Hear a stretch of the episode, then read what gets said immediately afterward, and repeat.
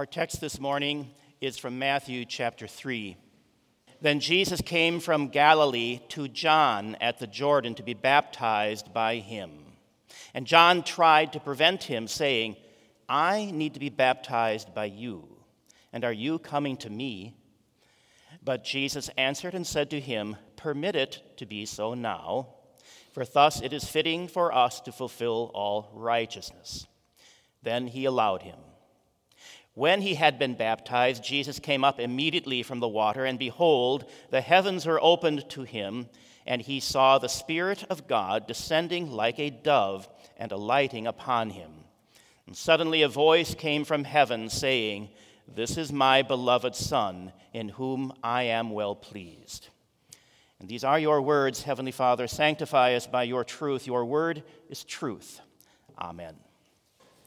Dear fellow redeemed in Christ, the sad truth about the sacrament of baptism, like the sacrament of the altar, is that what it truly is, what its power is, and what it means are widely rejected within much of Christendom. For many, it is viewed as little more than a symbolic act, a mere outward sign with no power. That is the spiritual and cultural environment in which the Lutheran Church exists. And this is not a new challenge for the Lutheran Church.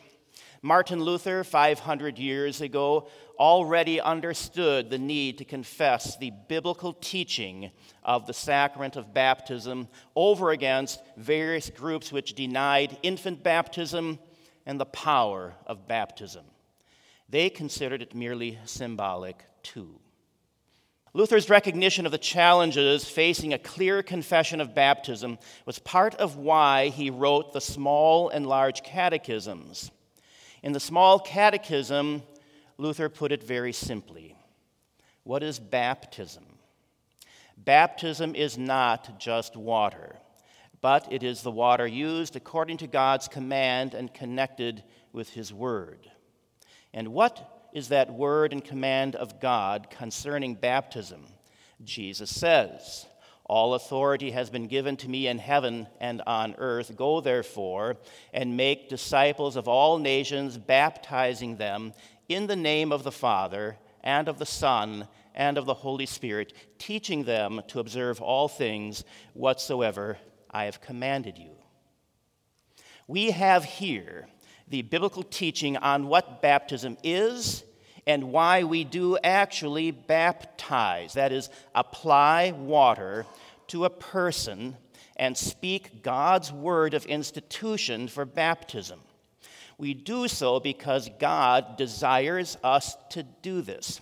It is not a human ritual, but a divinely instituted way which, through simple water and God's word, affects forgiveness of sins, delivers from death and the devil, and gives eternal salvation to all who believe this. These are rich gifts of victory and comfort. They are given freely and generously, and they are for you, and as Peter said, and for your children.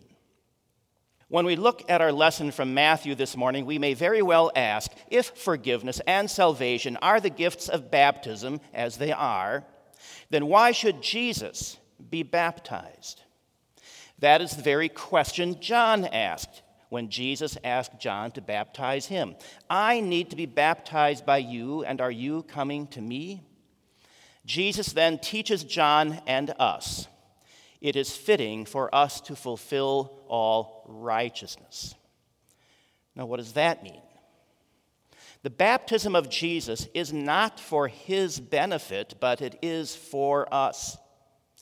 Martin Luther, in one of his sermons on ba- baptism, explained, Because Jesus has become the sinner who has all of our sin placed upon him, he truly does need baptism and must be baptized for the forgiveness of sins, not with respect to his own person, which is innocent and spotless, but for the sake of us whose sins he bears. he plunges them into his baptism and washes them away from himself. That is, he washes them from us, since he has stepped into our own person, so that they must be drowned and die in his baptism. Jesus, because the Lord has laid on him the iniquity of us all, goes into this baptism for you and me. And to demonstrate the great blessing given there, we have all three persons of the Holy Trinity involved in this baptism of Jesus. Certainly there is Jesus, true God and true man, standing in the waters.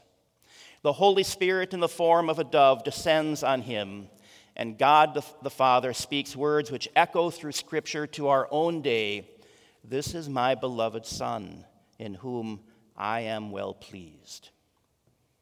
Again, from a sermon by Martin Luther, "Baptism is a beautiful, glorious exchange by which Christ, who is holy, completely innocent and holy, not only takes upon himself another sin, that is my sin and guilt, but also clothes and adorns me, who am nothing but sin, with his own innocence and purity." This is pure gospel.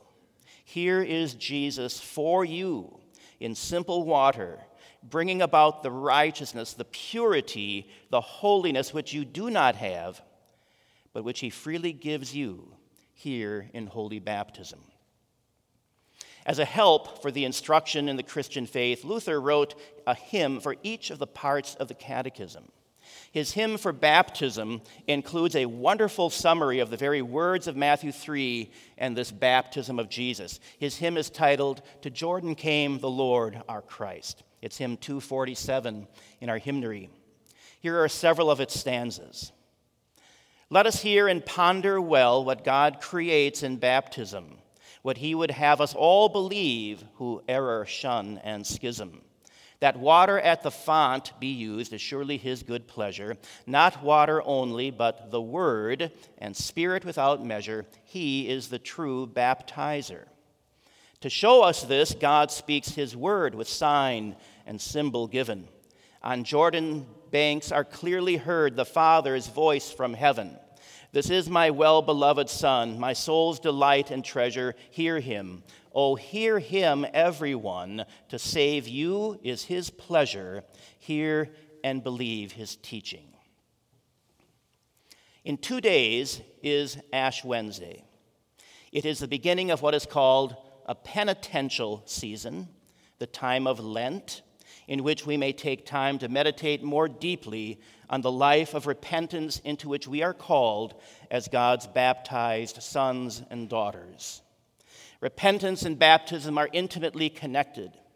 We confess that very truth in the Catechism when we answer the question, what does such baptizing with water mean? Well, such baptizing with water means that the old Adam, that is our sinful nature in us, should, by daily contrition and repentance, be drowned and die with all sins and evil lusts, and that a new man daily come forth and arise who shall live before God in righteousness and purity forever.